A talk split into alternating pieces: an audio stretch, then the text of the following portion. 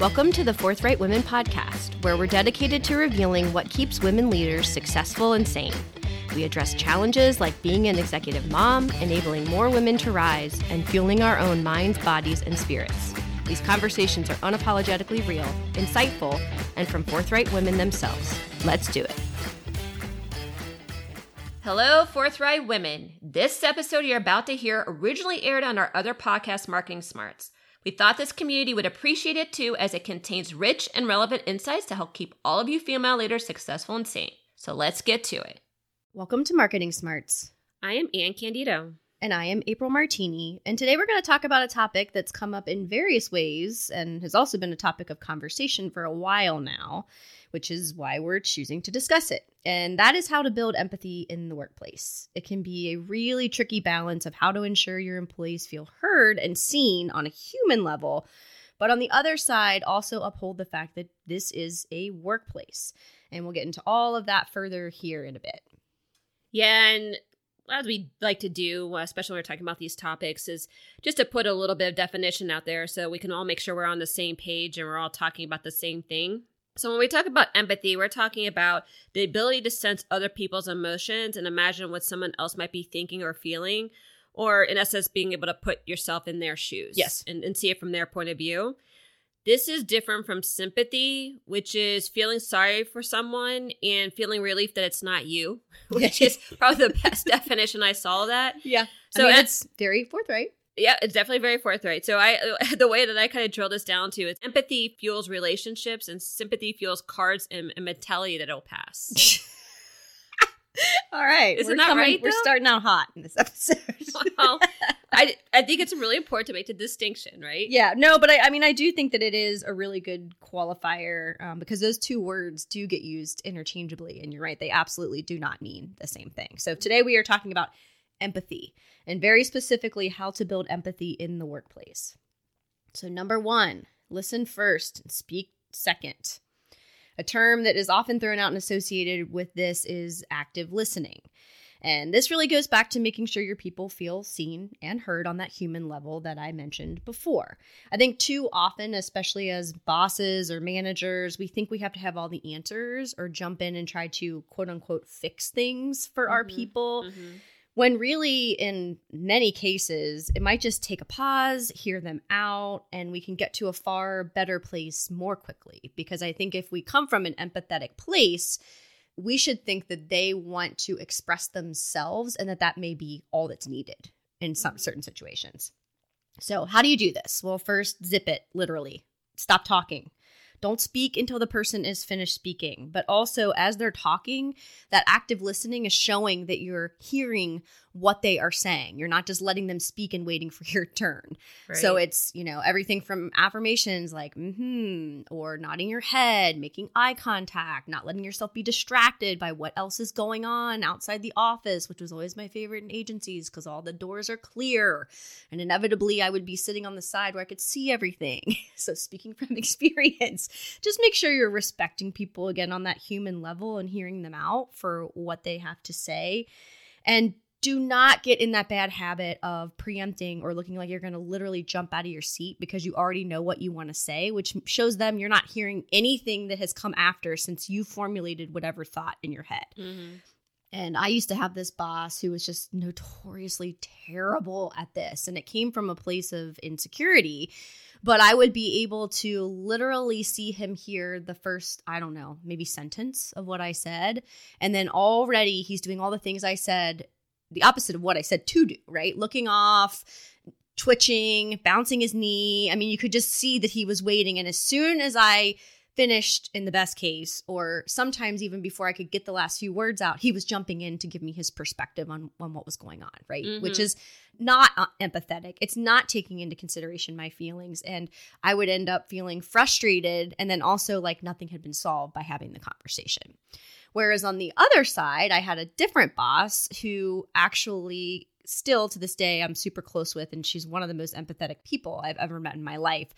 But when I would come to her with stuff, she would listen very quietly and calmly and then ask me what I thought we should do or what did I need Yeah. or what did help look like. All of those kinds of phrases that show that you're empathizing with where that person is. So, just a couple of examples there to show you what to do and also on the other side, what not to do, and speaking from our experience.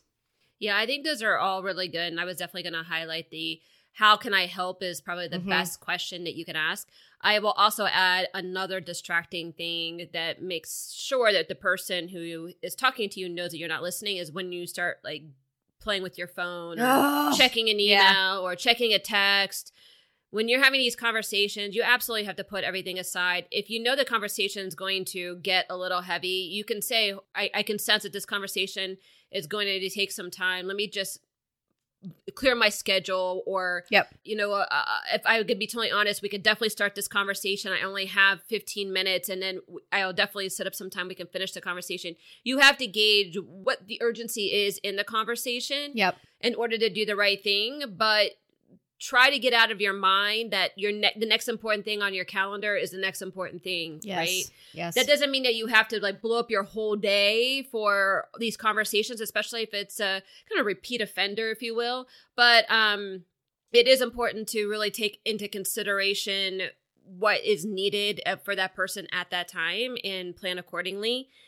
And I'd also say, as you're having a conversation with them and you're reacting to what they're saying and you're trying to sh- share from your own point of view, try not to make it about you yes. right? Very this true. is something that came up a lot when I would try to share what was going on with myself to one of my bosses or managers or coaches, and you know they would say, "Oh, I could do better than that. Let me tell you what happened to me." right? Or becomes one upping. yeah, it becomes the one upping, or like what whatever you're going through isn't nearly as bad as what they're going through, or to get over it because what you're going through is really insignificant compared to what they've gone through or somebody else has gone through. It's like everybody's reality is their reality, and it's not up to us to judge the severity of that reality.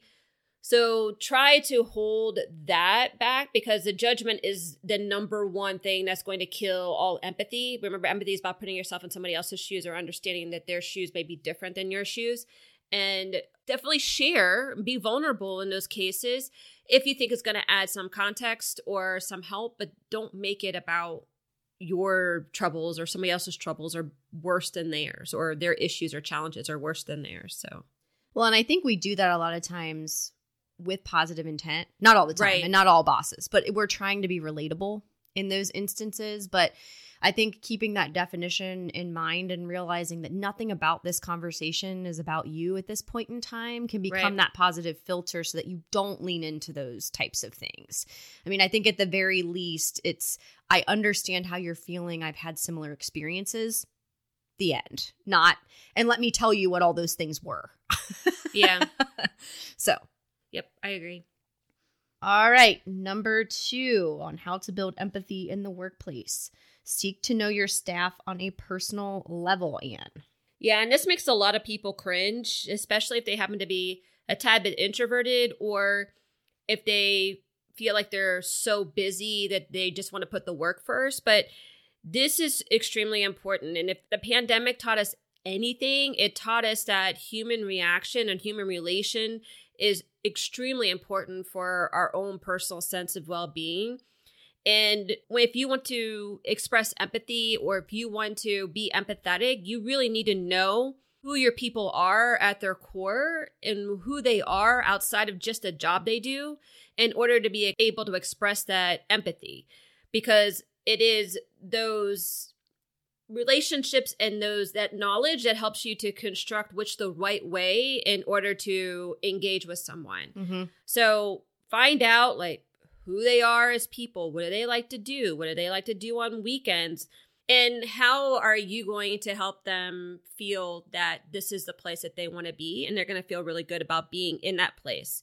Now, you don't have to be best friends with them. I mean, they are your staff and there is some level of decorum that you have to maintain when you are the boss or the leader or the manager or even as colleagues. I mean, there's still some level of respect that needs to be still maintained from a professional standpoint. Uh, we talk about you know going out and getting super drunk in front of your colleagues and your bosses and how that's not such a really good idea.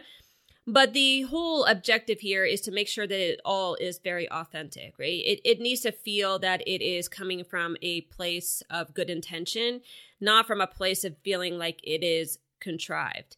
So make sure that you're taking that opportunity to really understand who they are as people. And that will help you to be able to drive those empathetic connections that those people are going to feel like you appreciate and respect them as humans. Yeah, I mean, I think all of those are really good points. And I think that sometimes this can feel a little bit daunting, especially if you are, like you said, somewhat introverted or this is not your natural way with Right. people. But what I will say is that it pays for itself in spades and it doesn't have to be anything that you overthink or overplan, you know? So, I remember um, one of the companies I've referenced it before where I kind of always felt like a fish out of water and I didn't feel like I really jived with any of my coworkers. And then I was on a business trip with the one I probably related to, I thought, the least. and so we were in Orlando for a project, and the last thing that I felt like I wanted to do was talk anymore that day. And Yeah. it was just, you know, it was a long day, and I was like, ah, but we weren't going out with the clients. And so we found this like total hole in the wall dive by where we were staying.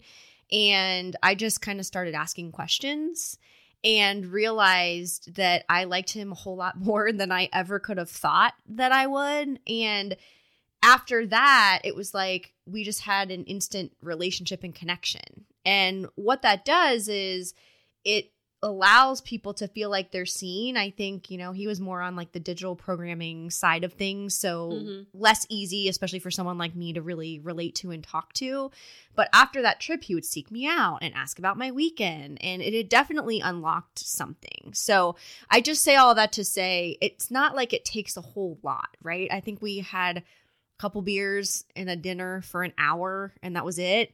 And that was all it took to get past what was, you know, a place where I don't think either one of us thought we would necessarily jive. Yeah, I think that's a really good point about how simple it can be. I mean, we we tend to create these elaborate events and team buildings and all of these things that we think are going to help drive empathy. On my and my favorite, as you know, is when you had to do the strengths finder before that, and then you had to meet in a group, and then you had to talk about it. Right? These aren't necessarily the most conducive to forming empathy within people or within a team. Sometimes, and this is exactly what I would say is like, hey, if you know, we want to kind of get to know each other. Let's go out to dinner. Yes. Let's share a meal. Let's have drinks. I mean, even if you don't drink, drink, that's totally fine. I mean, Yeah. it's not there about, it's more the social aspect of coming together in a, in a place and being able to freely talk and have somebody share something that they find really exciting, a favorite place that they have, or you know something that they can share with the team, so they can you can find out a little bit more about them, and you can even do that around the group, and everybody can take a turn at sharing something that's really important to them, and somebody can experience that and enjoy that. I mean, there's lots of ways of being able to form empathy. I highly suggest not trying to force it through these things that look like four hours and all of a sudden we're going to have a you know a highly empathetic team right you know that's promise right so it's it's more of a kind of putting people together and seeing how they do versus okay we have a regimented agenda and right now we're not empathetic but when we walk out we will be i mean that's i find those and i, I think people find those to be inauthentic Yeah, totally. Yeah. Well, and I'll just put the final point on all of those tests, right? Whether it's strength finders or whatever it is, just be careful because they put a formula against people, I feel like, and then you're open to interpretation when really your personal brand may or may not exhibit what inherently is quote unquote you according to those tests. yeah i love it when people try to classify me in like eight different categories I know. i'm like i can't be defined well, okay. Different topic for another all day. right well maybe Okay, number three on how to build empathy in the workplace. Respect your employees by having the tough conversations. And we've talked a lot about tough conversations on this show because they are so very important. And confrontation is a tricky thing no matter who you are. For me, anyone that says, oh, I'm really fantastic at confrontation is kind of a little bit tone deaf, right? Like, I would consider myself to have strong abilities in addressing issues. I wouldn't say that I love doing it or that I'm just so good at it. well, liking to argue is not the same as being good at it, right? Well, that's that's I fair. like to argue sometimes. yes. But I'm not necessarily good at it. Well, Although I win a lot. Oh my god. Does that okay. count? Oh, we are just off the rails today. Okay. So I, I guess that's Be a fair. little bit My- more empathetic. My my point here is that there isn't anyone that really likes it but it is really really important to the effectiveness and productivity at work and also to have a highly functioning team that you can confront issues as they come up. And one of the ways to make this easier is by treating your employees with empathy and then also having these conversations as a result in a timely manner so that no issue gets quote unquote too big right? I think what happens a lot of times is people shy away from having a confrontational conversation and then it just gets worse and worse and worse and emotions build and feelings build and everyone can feel it. And so you end up in this place of highly highly elevated emotions and emotional state.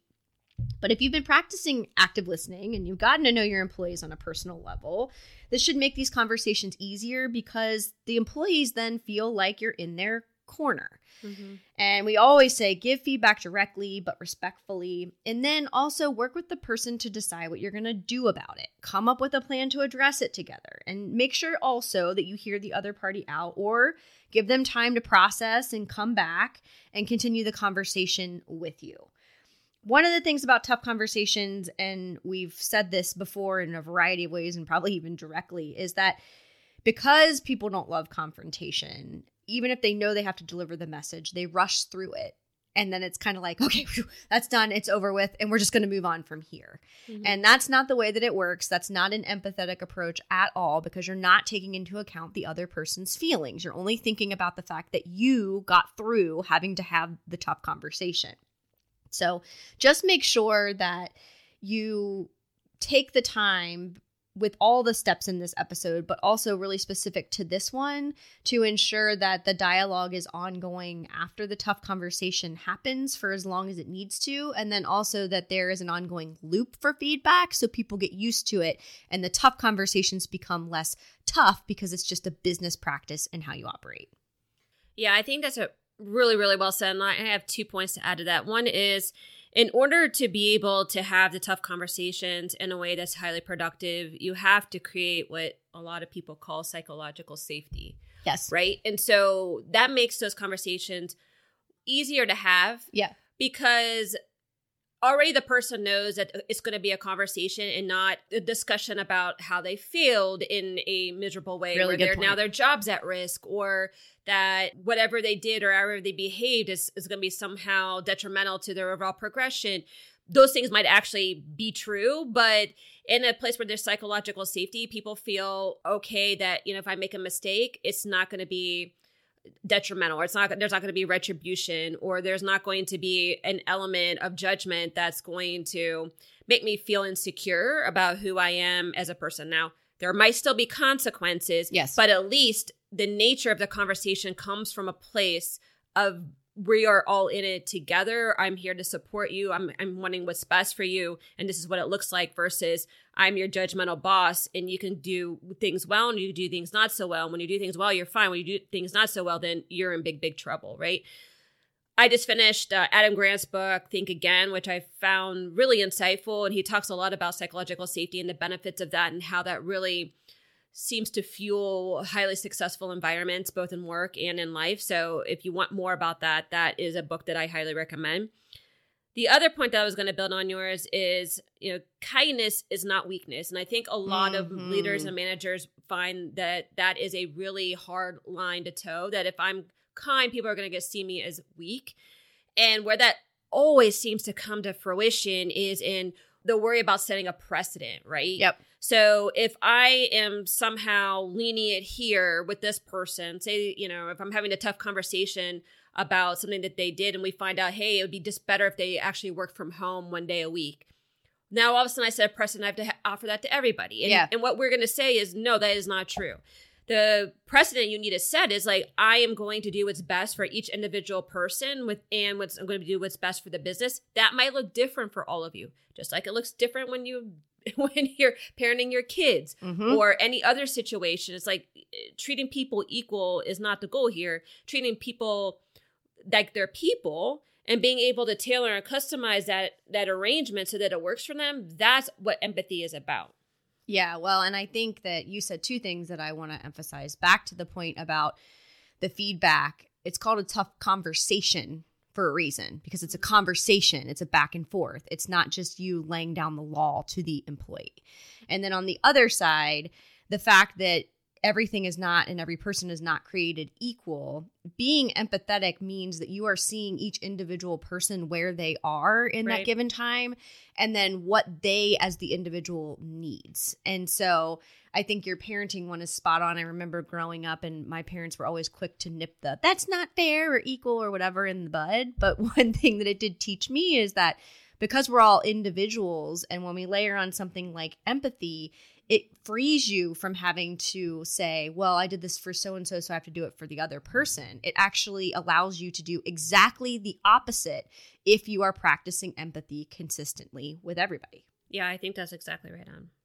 All right, number four on how to build empathy in the workplace ask for feedback and mean it, and then do something about it, Anne. Yeah, so this can be really, really hard for a lot of managers for many different reasons. Like what we just mentioned about having the tough conversations and setting up that psychological safety so that when you have those tough conversations with people, that they feel like they're in a, a safe place in order to be vulnerable, in order to be able to really share what's going on with them so you can actually get to what needs to be addressed. You actually have to do that the other way too. You need to create space so that people can have that conversation with you about you, Yes. right? Yes. And so that is really, really hard because as leaders and managers, especially, sometimes we'll think, but I'm supposed to be the one who knows it all. I'm supposed to be the model. There's not supposed to be anything wrong with me. If there's a chink in my armor, then they're going to think that the whole thing is going to fall down. Where actually it's really the opposite. When you're able to show a layer of vulnerability, when you're able to admit that you're wrong, when you're able to see that, oh, well, what I originally thought maybe is different than what I thought, when you're able to really get over some of your initial emotions that you have associated with something that happened and actually deal with what's actually below it, those sorts of things create an environment that can be so highly productive. That is the key to a highly effective team. And if you've heard any of our episodes, you're going to hear that repeated multiple, multiple times. It is not the opposite. It's not being the stoic, you know, nothing bothers me, I'm a flappable kind of leader where I'm not open to what might be my opportunities. And so therefore I'm going to be tone deaf to everything that's going on in my organization. That is not the way to build empathy or build a highly effective team or a highly empathetic team. So you have to be really, really intentional about asking for the feedback, making sure that the feedback that you're soliciting is the feedback that you actually want to hear. That means you have to be ask really good questions, Yes. right? Yes. and because what you're what you owe them is what you're going to go do with that feedback right the worst thing is when you solicit the feedback and then you're like well that happened because of that reason and that really is on that person that was just like a one time incident so you start to just basically judge it and push it away or deflect it or blame others for it again all that might be very true but what you need to synthesize in your brain is like hey are there any themes here hmm right? Is there something that like I'm consistently hearing, even if it kind of shows up a little bit differently, then maybe I need to address? Because that's all about you progressing in being empathetic with yourself as well as with your team. And because this is a two way street. So you need to really spend that time with it and see if this is really something that you need to address. If it's not, and maybe a, a decent amount of it you won't and that's could be that's your decision and that's your choice because if you you do internalize too much and you start to kind of change your personal brand and you're kind of waffling every time you get a piece of feedback that does make you appear a little bit wishy-washy that does start to reflect on the confidence that people have in your leadership and your management but back to what I was saying, if, if you are not going to take it, you owe that person or that group back to say, I've heard you. I've heard what you said. This is how I internalized it. This is what I'm going to go do about it, even if it's not going to be something that you're going to take in and you're going to make an active change against. But I would highly stress that you need to find something in order to be able to be empathetic to your team that will cause some shift in your behavior, some shift in your actions that they see as feeling like they're being heard, right? Even if it's something small. So that's what I would suggest on this one. It's again, it's about integrity, but it's also about the act of listening, but being vulnerable and listening for what might be going on that you may not be actually in tune with. Yeah, I think all of that is so true. And a couple builds I want to make is number one, I think just giving people a comfortable in for the feedback can take a lot of the angst away, right? Mm-hmm. Because especially if you are the boss and then you ask people on your team that report to you for feedback, even if you are the most empathetic boss ever known to man, it's still really hard for people to bring issues to you because you're the boss and it goes right. against the grain of what they think they're supposed to do, right? So the way that I speak to this or think about this is with our teams, the people that work with Anne and me, and then also our clients, is asking things like, is this helpful? Are there things we can do better? Or even joking a little and being like, you know, we're forthright for a reason, so you don't have to hold back, right? Anything that stylistically feels comfortable and authentic to you, but that kind of takes down the anxiety for people on the other end and gives them the opportunity and kind of the floor to give you thoughts without having to make it like super formal or uncomfortable, right? Like, mm-hmm. I'm going to ask you for feedback. Like, you know, like it just doesn't always work super well that way. And so I think a lot of it is in your approach. And then also, one of the other things that we do often is talk about ourselves and how we operate. And I think this can be a good practice too for folks that are in more of the managerial or leadership positions is like you know, I'll say, oh my, I feel like it takes me seven times of hearing something before it finally registers. It's like I have to be punched in the face before I can actually get it. But one of the things that I'm working on for myself and ways to relate better is to not need that many times of hearing things and so I'll tell people that, you know, I'm trying to really focus when I'm given feedback. Um, I'm trying to make it so that I don't have to hear similar things to create the themes and the thread work. So be patient with me, but I am working on that and I am hearing the feedback. And this is kind of how I'm traditionally built, but just know that right? So it's kind of taking some of the onus, I guess, and giving some grace to people on the other side, which is super empathetic to appreciate, man, if I were in their shoes, I wouldn't feel super comfortable or this is a big ask or I wouldn't want to be asked that way. You know, like yeah. those those kinds of things. Um, so that you are really putting yourself in their shoes and trying to meet them halfway or further. Yeah, now we're talking a lot about boss employee situations, but yep. this applies to anybody that's fair right good that build. is in yes. any kind of situation where you're relating to people like expressing empathy and especially in a team environment is a hugely needed practice because a lot of times we don't understand what the other person needs, where the other person's coming from, what the rewards that other person. And we talked about this being fundamental and a way of being able to grow as a teammate, even mm-hmm. of really understanding how that other person ticks in order to be able to be empathetic to uh, what they need to accomplish in order for them to f- be fulfilled. In addition to what you need to accomplish in order to feel fulfilled, right? Yes. So, how do those things work together? That's a huge, huge exercise of empathy that a lot of people don't take because they get too wrapped up in themselves. So sometimes yeah. it's just shedding the it's all about me. um, in yep. order to really understand how you can better serve the the greater team, the greater goal, uh, the, the business in its entirety. Yes, all fair points. All right, so just to recap, how to build empathy in the workplace. Number one, listen first and speak second. Let the other person say their piece and do not jump in and interrupt. Number two, Seek to know your staff on a personal level. We are not robots. As humans, we need to feel like we are seen and heard. Number three, respect your employees by having the tough conversations. The longer you wait, the harder it will be. And number four, ask for feedback and mean it. Then do something about it. You don't have to take all of it, but you do have to hear all of it. Mm-hmm. All right, in our next segment, In the Trenches, where, as you all know, we give real world examples specific to industries and situations sometimes, but with broad application so any of you listening can digest what we're saying and put it into action. So, number one here what if a person is not naturally empathetic? Do you really believe it's possible to build it? Well, yeah, or we wouldn't have created this episode first and foremost. but I mean, very seriously, I've gone back and forth on this over the years because one, I personally just over index in empathy to a point where it can be a problem for me. So I sort of sit on the other side of needing to build it. I need to maybe take it away in some cases. Um, and then two, most women do naturally have it in spades, right? So it's not uncommon that as a female, I would have a lot of it, right?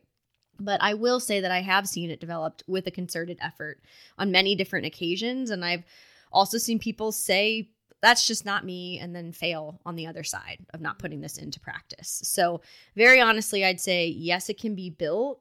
If you're going to be a really good boss or manager, or as Anne pointed out, teammate in a work environment, you have to have empathy or you're only going to get so far or like i said before you're going to fail at some point because it's mm-hmm. just a requirement these days you have to have it and now of course before you tell me you've seen people rise without it and bully their way to the top all of that is also true but I can also say that karma is real, and yes. I've seen a lot of comeuppance in my, geez, nearly 20 years now, which is crazy to think. I just saw another fall from glory recently with a former boss that seemed to have more lives than anyone I had ever seen, and he fell hard and fast. And all of us were like, damn, it took a while, but okay, we made it. So just know I'm not putting bad energy out there, but I, I will say that, you know, kind of worry about yourself, not those situations. Those will resolve themselves. And I've seen it plenty of times. But all that to say, it really doesn't take much to treat other people with human respect, which builds empathy, right? If you put yourself in other people's shoes, we keep reiterating that definition so that you hear us, then there really is no reason that you shouldn't be able to take an empathetic approach. It's all about just taking a moment, taking a breath.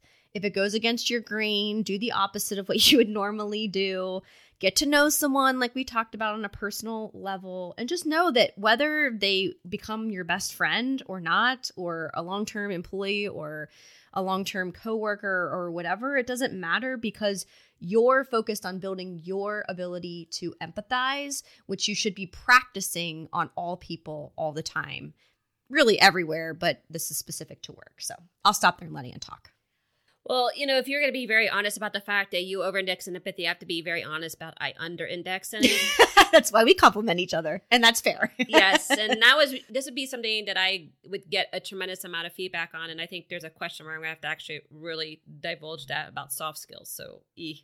not not it was not my strong suit. I was I was tended to, tended to be the person who was like, "What the heck is their problem?" I mean, I, I can't give any feedback here without like this person breaking down. I'm just giving them to it straight, just like they said they wanted it, you know, and I know everybody can think about a gazillion reasons why somebody deserved what was being said or how it had to be said or why should I waste my time and and do it any other way than the way I was going to do it and this is all about, you know, getting the work done and all of those things again could be absolutely right, but if you would sit back and you would think about could I have done it in a different way?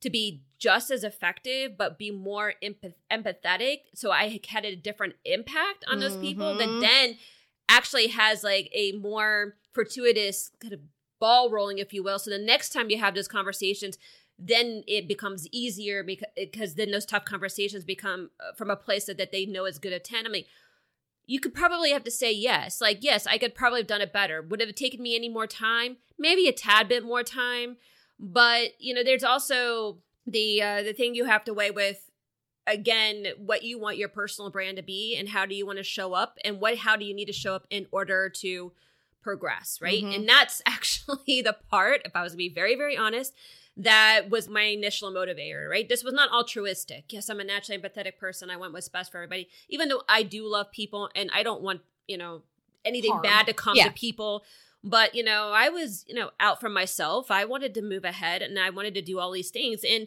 the feedback was consistent that if I couldn't find a way to be more empathetic. Now, that word is hardly ever used. Yes. We're going to get to the That's what they were saying, skills, right? Yeah. then I wasn't going to progress because that's just not the environment we have. So, if you need an alt- uh, something that's not an altruistic movement here, then just use that. If you want to progress in your career, if you want your business to do well, if you want your teams to be highly successful, you have to build empathy. And that's just not us saying that. Go research anything that you want to go research, any of the top psychologists like Adam Grant, any of the the big um, folks like Tony Robbins, who has been doing this and, and preaching this and talking about this for years and years and years. You pick whoever you want, and they will all tell you the same thing that this is essential. But like I said, sometimes it's not the initial altruism of it that moves you forward. It's mm-hmm. the self preservation, it's the self motivation. It's, I want this for my team, I want this for my business. So I just put that out there. Yeah, no, I mean, I, I think it, it doesn't matter right mm-hmm. i mean it doesn't it, it really doesn't it's it's what we've said which is everybody has to do this now so get on board or you're not going to find what you want right and i think it's a really fair point to say it's not always from a place of I just am this way and I want the best thing for everyone. It really isn't. It's I'm running up against a wall and nothing's working. I'm going to try something new or you know, I feel like I keep getting the same feedback. Like you said, maybe it's time to action against it. Whatever that looks like, it can be a super objective reason. It can be a super self motivated reason for getting to the next step. It doesn't matter. It's just the approach that is necessary to getting there. And to that point, uh, retention. Yes. Retention is a lot is based on this. If you're losing people left and right, this is a place that you need to look. Yes, absolutely. Number two in the trenches. My company does not seem to value the soft skills, and we're just all about performance. What can I do about this? So, honestly, it does not matter. This is about you taking the approach with your team, whether you're the leader or not, and making yourself better. Will it be more difficult? Probably in the short term. It'll probably take a little more time. You know, we're not going to sugarcoat things for you guys. But the only thing you can control is how you act. And there is nothing that says in order to succeed, you have to be inhuman. There just isn't. And I, you know, I've mentioned the examples of falls from glory. Like I said, I've seen so many of them, and they all had the bad behavior of taking a run at things from the opposite of an empathetic approach super self serving, super, super ego driven, only out for themselves. It was very clear, all of those different types of situations. And that's why this approach is so very important. We are big fans of controlling your own reality so if you're the leader, enact this today. Are you on a team and you're not the leader? Well, then take charge and begin to change the reality for both yourself and those around you. I think this is another instance where COVID did us some favors because there really isn't a ton of tolerance anymore for the old approach of sit in your chair and do your job and don't cause any waves.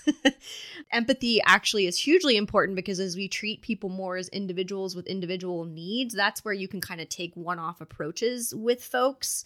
Um, and we, I mean, we just had a coaching client recently where the opportunity came for her boss to call out his boss and that's something that I think we historically don't often see a lot of, right? Or not a lot with mm. positive results. I guess I will say. I'll just leave it there. But because the company was trying to exercise more empathy in total, and to Anne's point, they are having a huge retention problem. And this boss kind of tried to mandate some things about how many days in the office, how many hours. We're all hearing these conversations yep. going on, right? And it was in a lay down the hammer um, put the fear of god in these people and it was really the opposite of what was needed especially given the retention problem but also because they're competing with all these other companies right and so this person's boss went to his boss and said I do not think that was right. And now we have to undo what just happened there. And it was received fine. It was, you know, I think there was some little resistance at first. That that wasn't what I meant. That's not how it sounded. Some of the things we're talking yep, about yep. here.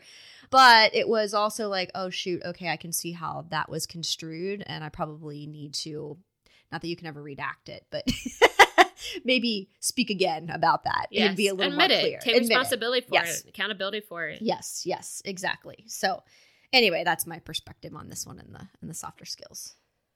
Yeah, and I think I agree with you. And I and I think the point that I want to reemphasize is that it's not about others, it's about you. Yes. I mean, and that is so fundamentally important because it, sometimes it takes the one person to, to model it in order for others to feel okay about doing it as well. Yes. A plus plus plus plus if you're the leader and you're able to do that because like we said before, your people will not model behavior that you don't model yourself. Thousand so percent. You have to be the model. And really really a plus plus plus plus plus if you're a team member and you're doing it from that standpoint because that is even riskier to some extent is because you're putting yourself your own personal self at risk here with no expectation that anybody else is going to do something or mm-hmm. follow you right so there's there is some element of risk associated with that we totally totally understand that and this is why we say sometimes you have to tread just a tad bit lightly because it can be an element of where people see that and they and they want to seize upon it, especially have if you have a very toxic environment from which you work, that you have to kind of take that into consideration for how people might see that, take advantage of it, try to um, use it to their own advantage. All of those kind of those evil things that especially highly empathetic people don't want to believe happens, uh, but yeah. can happen in very toxic environments. So I say be very cognizant of your environment. See and and really entertain and think about how some things that you're going to do uh, could be perceived or be used or abused. I'm not saying to don't go do it. I'm just saying take little smaller steps. Um, don't put yourself out there in really a big degree until you can see that it's a safe place in order to go do that.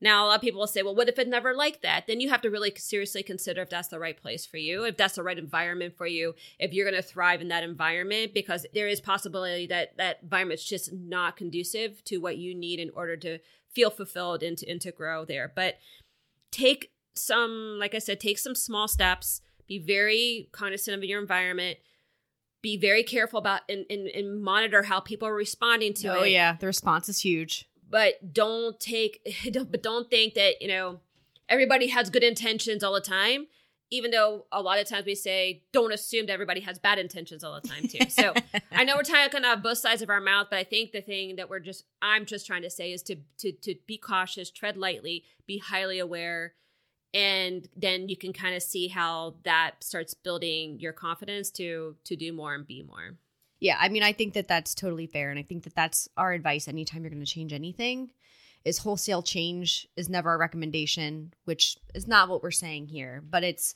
the test and learn approach is always one of our favorites. Mm-hmm. And this is a real good place to enact that.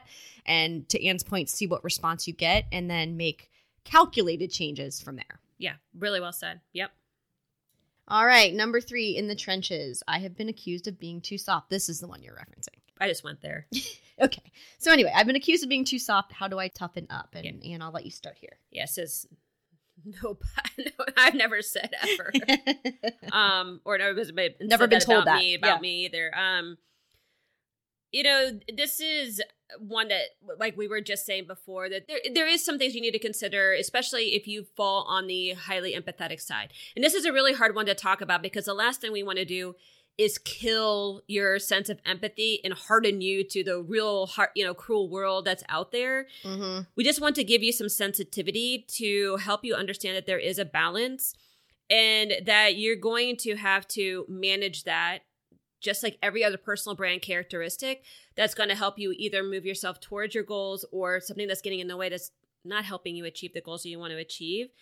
And knowing that if you tend to be highly empathetic that they you have some tendencies that you're going to need to really watch out for that could undermine your credibility that could undermine the, the confidence people have in you as being a leader so as an example highly empathetic people tend to be okay with people kind of walking all over them right? Because not intentionally and you would never call it that but when you let deadlines slide for for people because they come up with some you know, big excuse um, as to why they couldn't uh, achieve it at that time when you expect people to do a certain quality of work or to uh, engage with you in a certain way and they don't do it and they give you a big excuse why and you're like oh i get it I, that's, that's totally fine and then worse if you decide you're going to take it all on yourself because that person couldn't do it and this happens in business and in life mm-hmm. and it ha- can happen uh, a lot if people understand that they're not going to be held accountable by you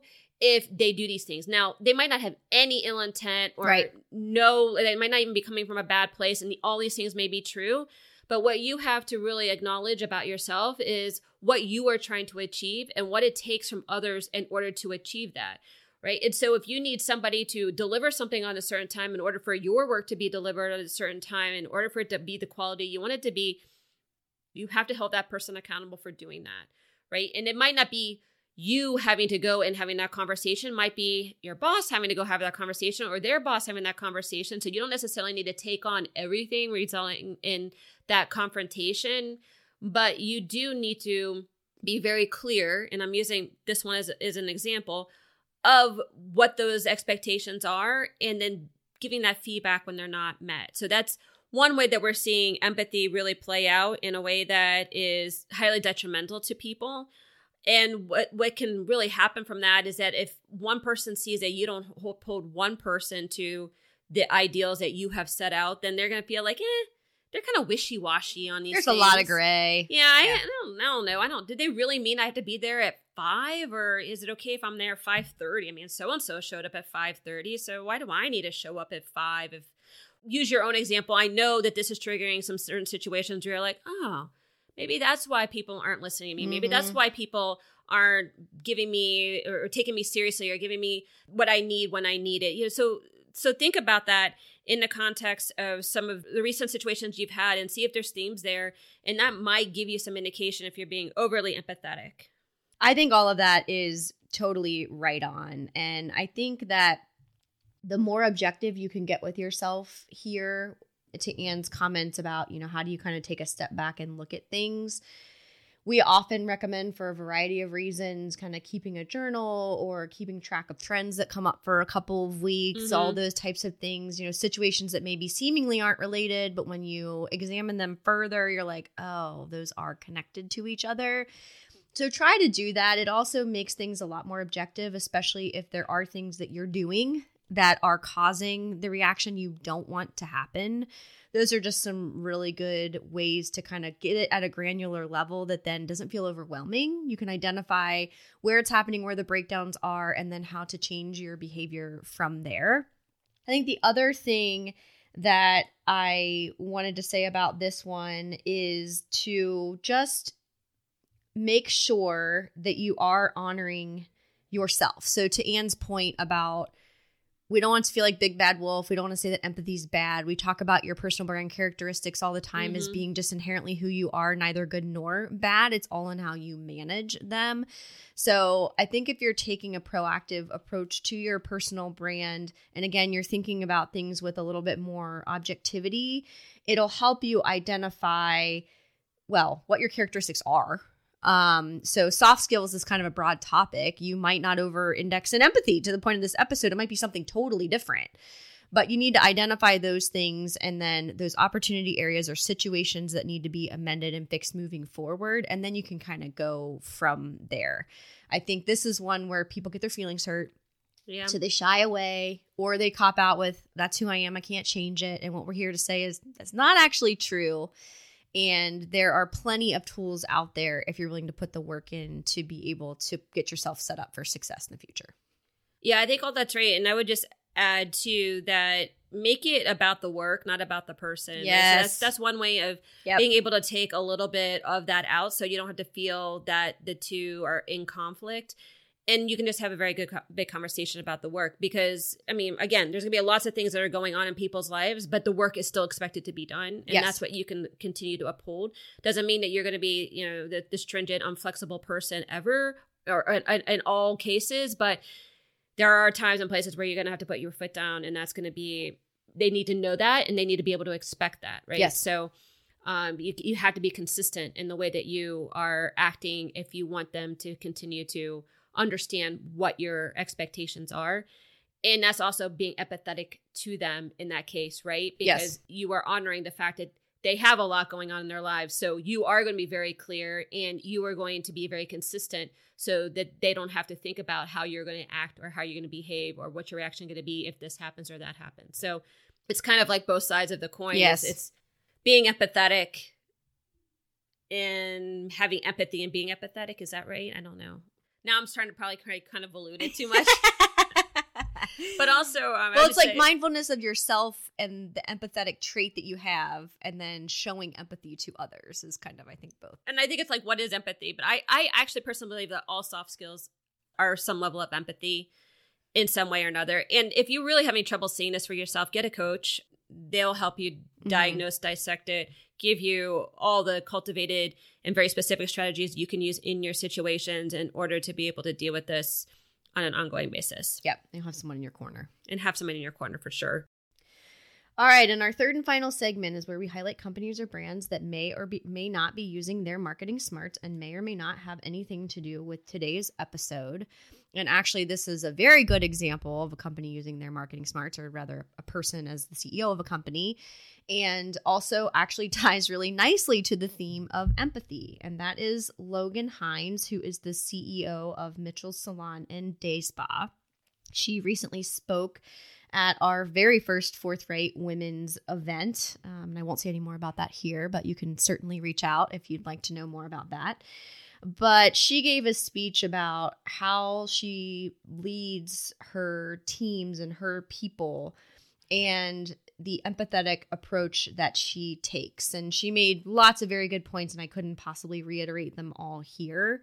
But a couple of the things that really stuck out to me speak very directly to what we talked about in this episode. And mm-hmm. so she talked about always treating people with respect and kindness and as individuals based on what they need, but also being able to take a hard line and a hard stance when that was necessary.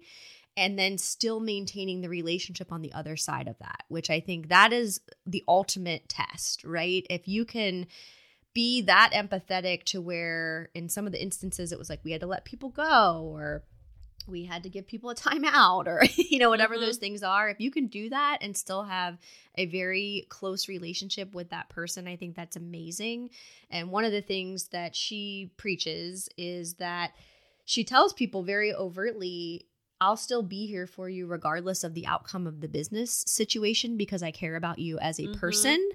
But this is where we're landing in this situation, and this is what needs to be done for me as the CEO to preserve my business. And I think that just that example, in and of itself, speaks to exactly what we're talking about here and how to balance out your empathy to be really, really effective. Uh, and she's been rewarded with tremendous loyalty. So there are people, I, I think someone said, and don't quote me, you know, I've been there 11 years at Mitchell's, and I was like, 11 years. And it was like, oh, that's nothing. We have people high in the 20s, right? Yeah. And so you see how she's rewarded with retention, how that model really pays out.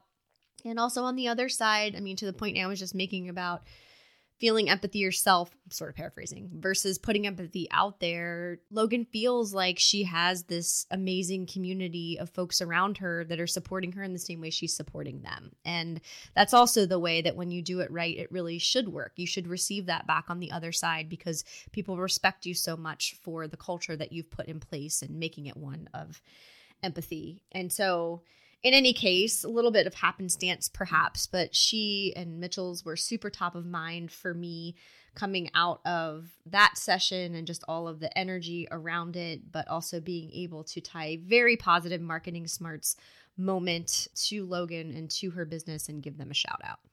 Yeah, I couldn't agree more. It was a wonderful, wonderful talk by Logan, uh, in where she was extremely vulnerable in in a lot of these situations. It was very helpful for a lot of other women to hear. So uh, yes, thank you, thank you, thank you.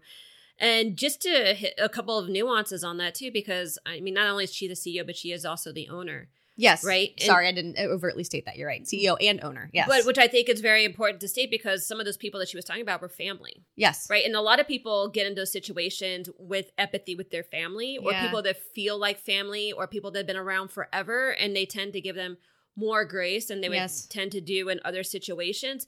But where Logan was so smart in doing everything that you said that she did and the conversations that she had with folks is that this is my business. hmm As much as I love you, you are not going to sacrifice my business, Mhm. right? I have to protect my business, right? And and that's the conversation that I think a lot of people have to have if they were to actually show up as owners of the business. Yes. Regardless of where you work, regardless if it's your business or not, but as owners of the business, you have to protect the area that is what you're trying to build, what you're trying to grow, and that is your responsibility. Yes. Uh, and that doesn't mean like you can't give uh, somebody a second chance. Like it doesn't Yeah. mean like you can't you move them to a, a place that's better for them. There, there's a lot of ways to solve for that. It's not just like you're in or you're out. Yes. But it is actually then acknowledging where if that person is failing Yes.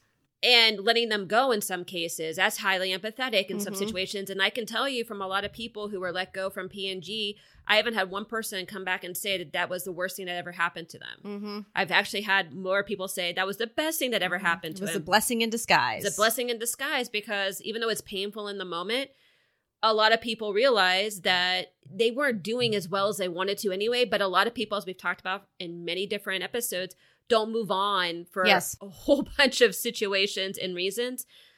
So sometimes you have to be the empathetic person. Sometimes that empathetic person is like, I'm sorry, this is just not working Mm-hmm.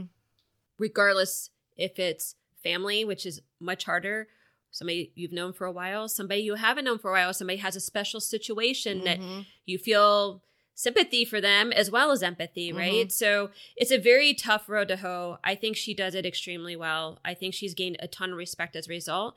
Retention is good and you know, business is good, Mhm. right? So all, All of that. points. Yep.